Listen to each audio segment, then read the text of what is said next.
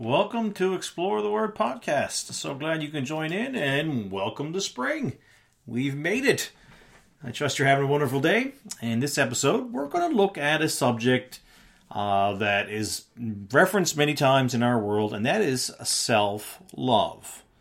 Do we find self love like it's proclaimed in the secular world within the scriptures? What does the Word of God have to say about it? So let's explore the Word and let's see. Uh, we are immersed in a culture dominated by social media, and it often communicates you're not pretty enough, you're not smart enough, you haven't accomplished enough, you have not made enough money, and so forth. And these destructive comparisons have effects, and especially on the younger generation. And it, we know that um, these negative type of comparisons have led to more depression and unfortunately even to suicide. The Word of God tells us that it's unwise to compare ourselves amongst ourselves. Secular self love fights back against shame and low self esteem with the message that we need to start loving and accepting ourselves just the way that we are with our flaws and everything. And they kind of say we can't love others if we don't love ourselves first. That's what the proponents say. And true confidence and security comes then from self love. That's that's what they promote. But is that really the case? Is that how we have confidence over those things that might make us feel insecure? What is self love? At its root, self love is the pursuit of one's well being and happiness and the avoidance of shame and insecurity. It really rests, kind of like the bedrock of it, really rests on the idea described by Buddha. You can search throughout the entire universe for someone who is more deserving of your love and affection than you are yourself. And that person is not found anywhere. You you yourself as much as anybody in the entire universe deserves your love and affection. And I don't know how much you have heard about self love, but that's exactly the message that it promotes. So this that that statement is like the bedrock. That is what the world's promoting when it talks of self love. So before I or you embrace any teaching or philosophy of man, we need to make sure it lines up with what the Word of, Word of God says. So, what does the Bible say about it? Does the Bible say anything about self love? Uh, many point to Jesus' command in Mark chapter 12, verse 31, as evidence of the Bible supporting self love. And Mark 12, 31 says, And the second is like, namely this Thou shalt love thy neighbor as thyself. There is none other commandment greater than these. We should love our neighbors as we love ourselves. So it must follow that we can't love others if we don't love ourselves first. That's that's what they promote. This reasoning, however, totally misrepresents the text, and we always got to make sure of the context. What what is it saying? Which rests on the assumption that all of us already love ourselves. We may struggle with insecurities, and I think everyone has those. But as described in this context, we are all we all still naturally pursue our own happiness and well being. If anything, this verse is trying to tell us back away from, you know, that pursuit sometimes or have a better attitude about it that you need to help others. It's not just about you. 2 Timothy 3 4 warns of the last days when people would be lovers of self rather than lovers of God it reminds us of our sinful tendency to love ourselves above God. Our love of self will certainly become destructive. It will. It, it, it's inherently going to happen because you are going to put yourself on a pedestal above others, above God, and that will cause problems. Self love movement teaches forcefully that we are all inherently good and lovable. But what does the Bible say? The Word of God reminds us that apart from Christ, there is none righteous, no, not one. Romans 3.10. And there's none that doeth good, no, not one. Romans 3.12. It is true and good that we are, uh, and, and correct, that we are created in the image of God, Genesis 1:27, and that the reflection of his image give us inherent worth. But let's not forget the reality of our sinful nature apart from Christ. We all even with Christ, we have a sinful nature that we have to battle. But we need Christ. Where can what where can we find true love? The heart of self love mo- uh, movement, the pursuit of happiness and well being, misses the biblical target. The biblical target, the Bible teaches it in Psalms 16, verse 11. Thou wilt show me the path of life in the presence and the fullness of joy. At thy right hand there's pleasures forevermore.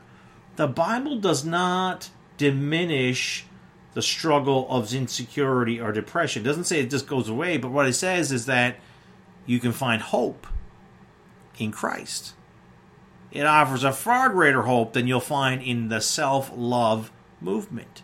It tells us in Romans 5 8, but God commends love toward us in that while we were yet sinners, Christ died for us.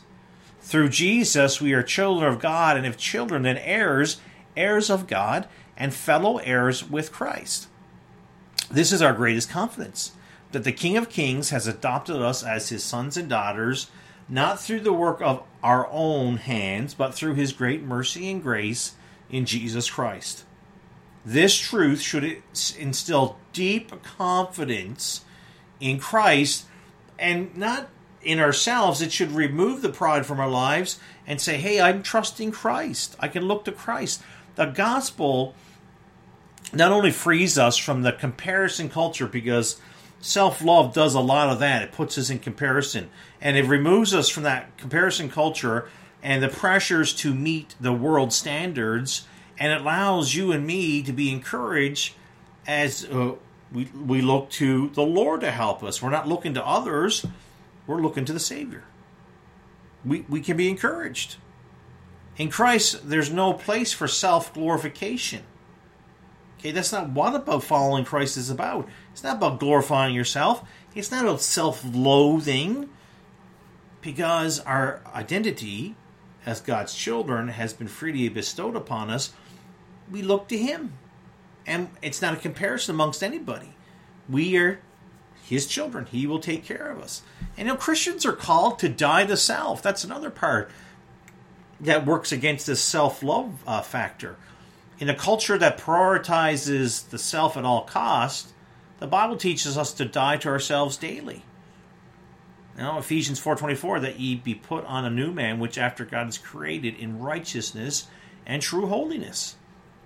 Because of Christ's sacrifice for us, we are no longer bound to self-interest, but we can follow what is said in Luke chapter 9 verse 23 and said to him, uh, that said to them all, If any man will come after me, let him deny himself and take up his cross daily and follow me. Living, we can have be living with an outward focus. You know, uh, I found that in my own life, there's going to be struggles in all kinds of different ways, insecurities. There can be times of feeling inadequate. Um, the key hasn't been to think of myself higher or to love myself more. Rather, in those situations, I need to have the thoughts of God. I, I need to look to His Word. You know, uh, it's only when we start to see God for who He really is are we able to see ourselves as who we are, actually. He will delight in His creation, not because we are the ones worthy, okay, uh, we're not worthy of salvation. God gave it to everybody. And we need to have an outward focus because we've accepted Christ as Savior. We want to serve Him. And we He's perfect. He's good creator. Like we need to desire to see what He wants us to do. Now there's nothing wrong with combating insecurity. So if you have an insecurity about, uh, you know, maybe you have too many pounds on, and the doctor's told you to lose some weight. Well, that's that's nothing wrong with combating that, and uh, uh, maybe there's some other things. Maybe uh, you feel insecure about uh, maybe public speaking, maybe you stutter, or maybe whatever the case is. I mean, sure, there's there's uh, plans of action that can help you do better in those things. So there's nothing wrong with combating that. We should understand the truth of the scriptures, though that we so sometimes with this self-love thought process we get really down about ourselves that we're not as good as the next person, and we can even start having feelings out towards the Lord that He didn't do a good job with us. Psalms 139, verse 14, really destroys that thought process. We are fearfully and wonderfully made. Uh, you know, if we're going to focus on a verse to help us in those times, this is a great one. Fearful and wonderfully made. Okay? Our delight should be in the Lord. You know, and David who wrote the Psalms, you know, he was he was in a prayer of praise to God. You know, worship is the ultimate aim for a Christian. We need to worship God. And worship is not about us having a greater self worth or anything of that nature. We need to worship our God. He has made us wonderfully, and uh, we need to align our hearts with Him. So I, I hope that's encouraged you. Uh, hey, when you experience insecurity, don't don't look so much on the you know, oh I got to be so much better next person. No, look to God. Remember your God-given identity and His sacrifice to make the unworthy worthy. Fix your eyes on the cross and praise Him for all He's done for you. So thanks for listening today, and hope you've had uh, a little bit more understanding and been encouraged to know what the Bible says. Have a wonderful, wonderful day, folks. Keep exploring the Word. Keep looking to Jesus.